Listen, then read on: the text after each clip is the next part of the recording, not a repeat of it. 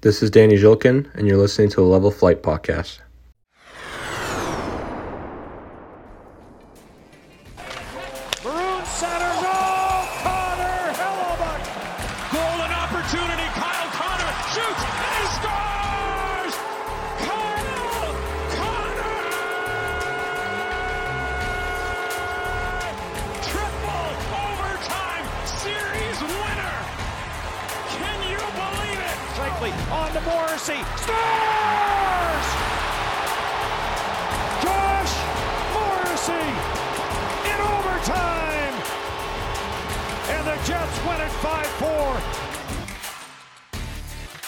Welcome into episode 68 of the Level Flight podcast. My name is Connor.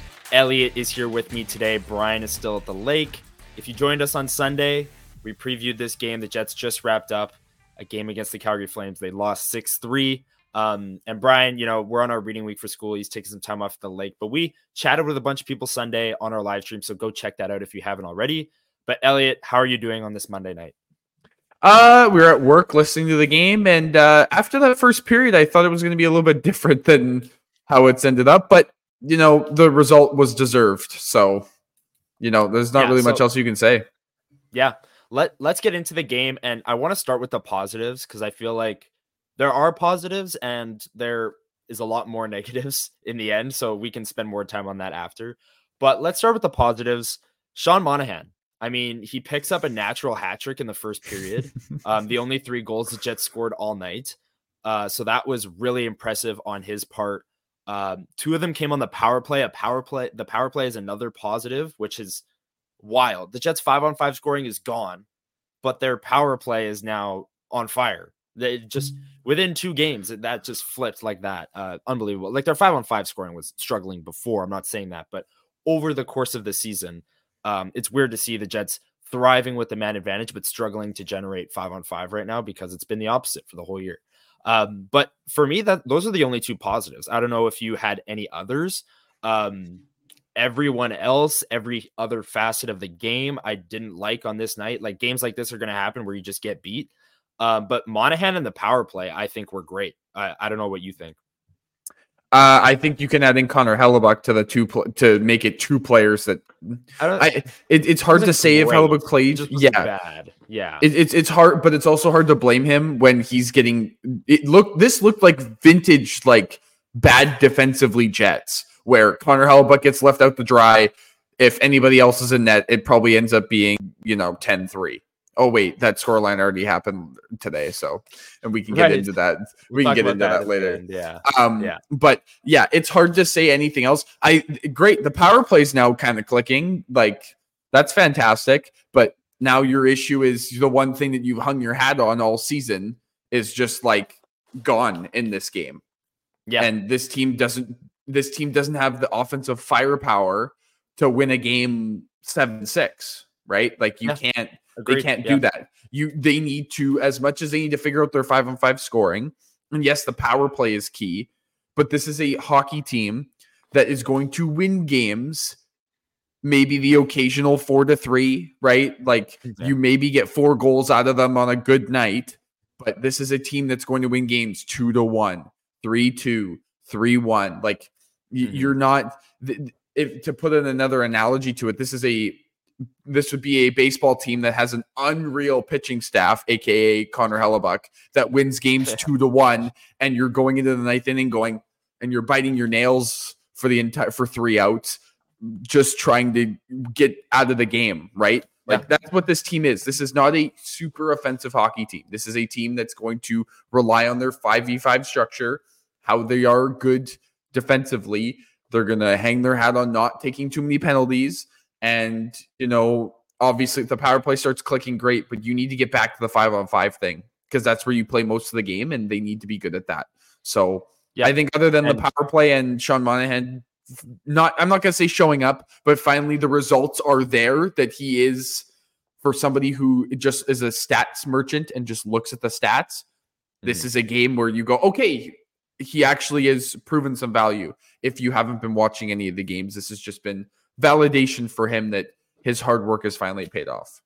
yeah, he's been he's been working his butt off every game he's been here. Uh, he finally gets rewarded on this night. And the power play and Monahan, like the reason the power play for me is looking as good as, as it is. I know it's easy to say because Monahan just had two goals, but him in the bumper spot is opening up a lot. Like Scheifele on the half wall, Vilardi below the goal line, kind of moving it between those two and then moving it to the bumper to Monahan. You saw that goal in the Vancouver game. Um, and then tonight, uh, kind of going for some deflections there. He jumped on a rebound. Kyle Connor had a one timer where the puck was just sitting in the crease and he tapped it in. Um, like him in the bumper spot, he really is making the right reads. And I think the power play is just benefiting as a whole.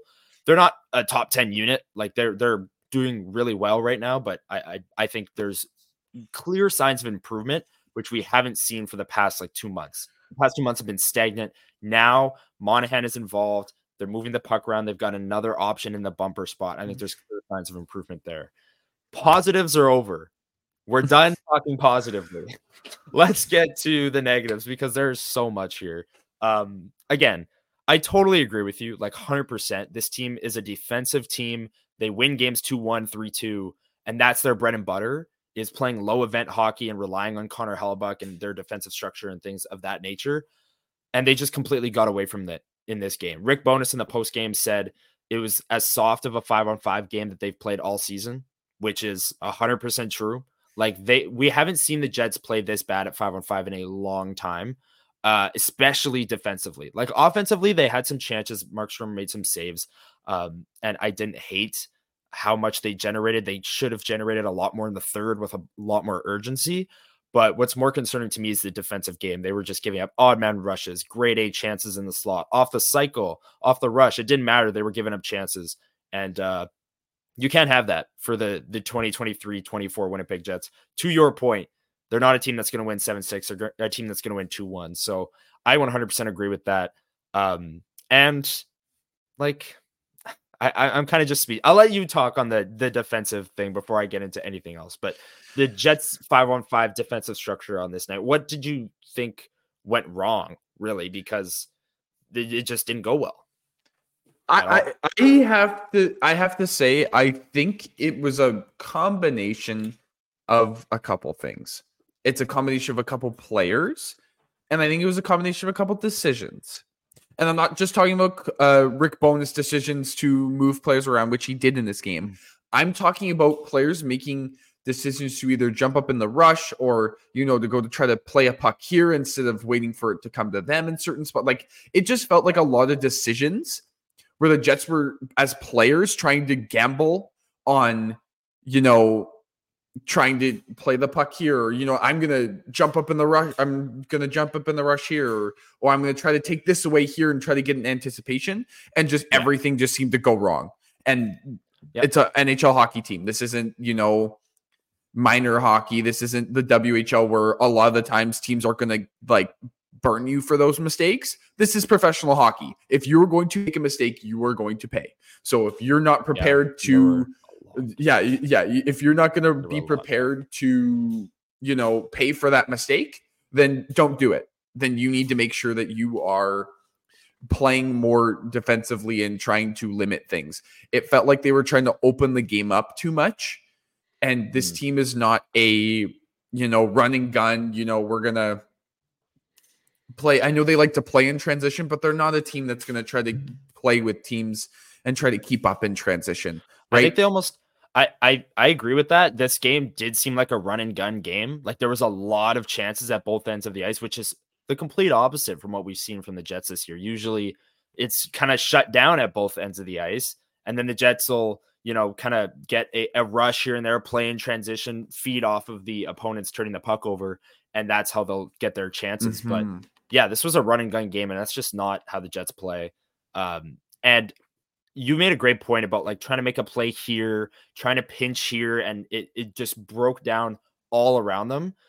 Oh, so many times this year, when someone misses a pinch, usually the F3 is there and picks it up, and like it's fine, and it's still a two on two, and no problems whatsoever. In this game, it felt like when the Jets were missing pinches and they missed a lot of them, it just everything broke down and it was a two on one. Or on Calgary's, I believe it was their fifth goal because yeah, yes. it was their fifth goal because I was like, that's the dagger. they were in they were two on two. It was Morrissey and Ehlers, and the the Flames players kind of switched and they just didn't handle it well at all. Morrissey was like two feet away from his guy. Ehlers on the back. Was up by the blue line, I'm pretty sure. Like, and then they just fed it over one timer goal. And it's like, well, you're in a good spot. All year, the Jets on two on twos and things like that have played them generally well. And on this night, they just didn't. Um, and and then a lot of the goals as well, just bad decisions with the puck. And it's it's those are things we saw early in the season. I don't know if you remember that the first like 10 games of the year, the biggest storyline around the Jets was like puck management. And it was like, holy holy crap nate schmidt is turning the puck over like crazy right now and the jets are they're getting killed that was like the first 10 games of the season that was the problem it wasn't the power play it was puck management how are they going to manage the puck it felt like a lot of that came back on this night and uh, they just didn't manage the puck well defense off defensive offensively doesn't matter um, and then you combine that with the mistimed pinches like the Neil pionk one on one of calgary's goal where he steps up to the blue line completely misses uh, and then the Flames have a three on two. Monahan covers, but just barely misses the puck. And then the Flames score. Um, so it felt to me, it was puck management, which we've seen this year. We've seen at times, but mainly it was early in the year. And it was just missed time pitches and the Jets' inability to cover up for it, which I think is a bit of an anomaly. I mean, they've been good with pinches this year and, and being aggressive at the right time. And then when they miss, covering up for it. So I'm willing to kind of write that off. But the puck management is more concerning to me because we've seen that before and it's been a problem. Yeah. And I think I think the biggest thing to take away from this game is yes, these are negatives, but the Jets have been decently good about cleaning up defensive issues like this. So I don't think this is anything For to sure. panic about. I don't think, you know, this is something that we need to go, "Oh my god, sound the alarm," you know, panic, panic, panic, panic, panic. Right? I they agree. Play, yeah. They got they got Minnesota again tomorrow who is again, an opponent that you should beat because Calgary also is an opponent that you should beat. But the Jets should also have learned from their lesson to not play against their strengths. They were trying to play with house money after the Vancouver win. You know, you could say, oh, well, they're still a little hungover from a big win on the West Coast, right? Like you could say that whole bit. But it had to do with their play style on this one. They went away from their play style. They played a different one. And I don't think that that's Calgary's play style either, but they just benefited more yeah. from it in this game. They made them like, pay, for sure. It, they made them pay, but. And I, I do think I do have time for a bit of a trap game narrative here. Like I, I just a little bit. I know they're professionals, but like you come off that huge win on Saturday night, and then the very next night after this game, you're playing Minnesota, a game that's been circled on your calendar for how long? Ever since that home and home like I can kind of hear out a trap game uh, mm-hmm. uh, scenario here, which I'm not excusing the way the Jets played and saying, "Oh, this was a trap game," like nothing to worry about. Um, like I said, I'm I'm worried about the puck management. I'll be watching for that going forward. I'm just saying if if someone said that this was a bit of a trap game, I wouldn't call them crazy for it because yeah, um, I I kind of agree. I I think they're they're humans after all, right? Like you've got a massive game tomorrow night against arguably your biggest rival um, at home. And uh, we know how fired up the Jets are going to be for that one. So I, I can kind of hear out the, the trap game narrative. I don't know if if you how much time do you have for the trap game narrative? I, I have time for it because I understand it. You know, you as someone who has played at no, obviously not a professional level, but you play at a high enough level, coaches talk about it because it happens. I'm not going to go into the whole discourse because you're going to sigh, and I know Brian always sighs when I go into specific discourses about stuff about stuff like that. But I get where they're they're coming from. You know, you circle a game and you go, "That's a rivalry game," or "That's a big game," mm but you got to get through the other one first. Yeah. And so if you put your eyes ahead to the first to the next one, that first one's going to bite you in the butt every time. Almost every time, unless you get lucky and you wake up and you go, "Oh, we're losing, and we need to like yeah. worry about this game first, right?" And I think I even was a little bit like, oh, you know, it's the Flames. They haven't been great this year. Like we should get a win here, especially if we beat the Canucks. Yeah. You can't do that. Even even I learned my lesson today that you know what, I should know better and not do that. But and you know the Canucks made us pay, right? They made the Jets pay tonight. The Flames, yes. So, yeah. Canucks, but yes, the Flames. Everyone knows who you're talking about because the Canucks yeah. did not make the Jets pay. Um, but yes, I agree. For a good chunk of the game, um, anyway. For yes, yes, agreed. And um, one thing I do want to say is like the five on five game wasn't there tonight. We we've said that, and Rick Bowness in the post game basically said, "Yeah, we had a great first period." If you're on podcast, I'm using air quotes, but it was largely because of the power play. Like the power play had the two goals in the first. Sean Monahan had both of them. He had the third goal at five on five as well. Um, but outside of that, like they weren't playing great. Um, Cole Perfetti and Nikolai Ehlers drew the penalties to put them on the power play. You'd like to see that from the second line. And then Monahan obviously scored all three. But the five on five game from start to finish just wasn't really there. So the trap game thing, um, you can say like, oh well, the, a trap game, like a team won't jump out to a three-one lead in a trap game, like they'll come out flat. And I'm like, well, my argument to that would be like, well, I think the Jets did come out flat and they just kind of played well on the power play. Like their power play scored two goals and it looked like they were playing great after one because they're up 3-1 but at 5 on 5 I don't think they ever had control of this game. Uh, they were so, awake in moments that they quote unquote needed to be, right? They yeah. were they were awake on the power play and for like one shift where obviously my Monahan scored the 5 on 5 goal, they were awake kind of. Yeah. Yeah, and they, yeah, it, it, it is what it is. This game's to happen. I'm really excited to see the response tomorrow night.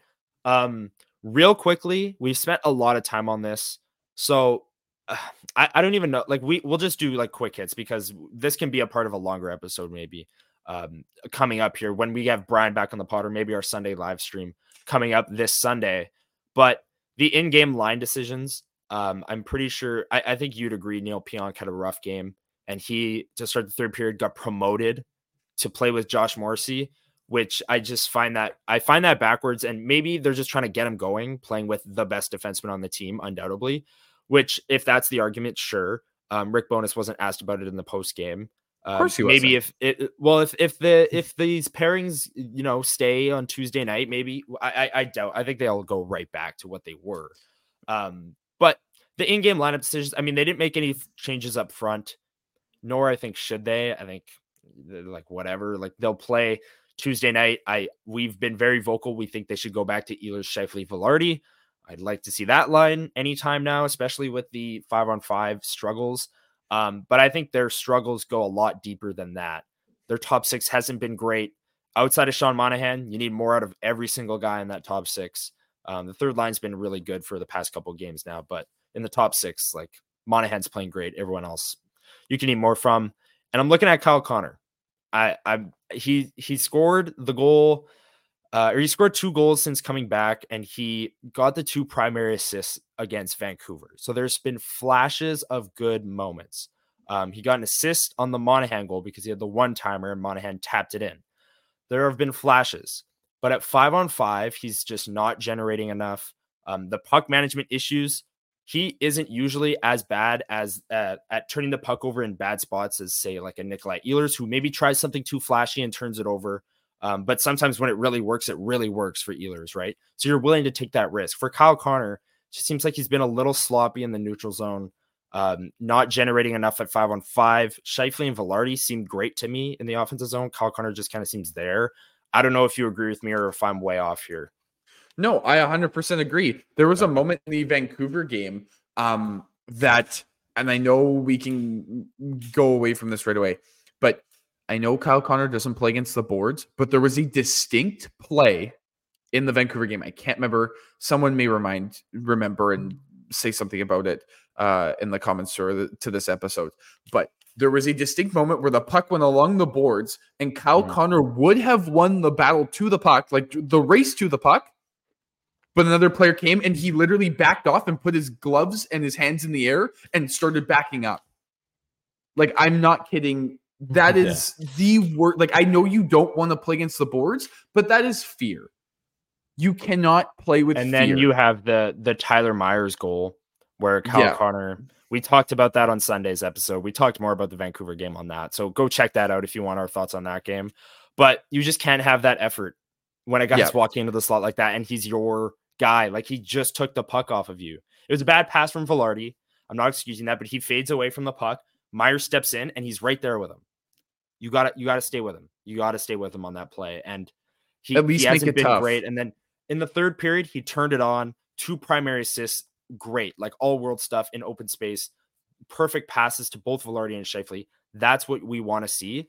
Um, and they need more offense at five on five. in the top six in general. He needs to be a Um, point machine. Like he he, he literally to- needs to be churning out points for him to be any sort of useful to this lineup. Because if he is not churning out points in offense, I am sorry, he is no, I'm you know, I'm not even gonna finish that sentence because it's what I was gonna say was egregious. but- he's if he if he's not scoring, he's he's like he's getting paid to score. He's one of the top scorers on the team, um, and he's on the top line. And he, he, from what we've seen, he's going to be on the top line. So they need to produce, and that we'll leave it at that. Um, what else? Let, let's take a break and let's preview this wild game. I think that's all we needed to say about the Flames game. Um, there were positives. We started off with that, kind of got more into the negatives there, but the Jets end up losing 6 3. Let's hear from DraftKings, our sponsor, and we will be right back with a short little preview on the game against the Minnesota Wild, uh, which will take place tonight when you are hearing this. We know hockey games move fast, but with DraftKings Sportsbook, an official sports betting partner of the NHL, you can score faster than anything happening on the ice. This week, new customers can bet 5 bucks and get 200 instantly in bonus bets. Download the DraftKings Sportsbook app with code THPN. New customers bet $5 on the NHL and get 200 instantly in bonus bets. Only on DraftKings Sportsbook with code THPN. The crown is yours.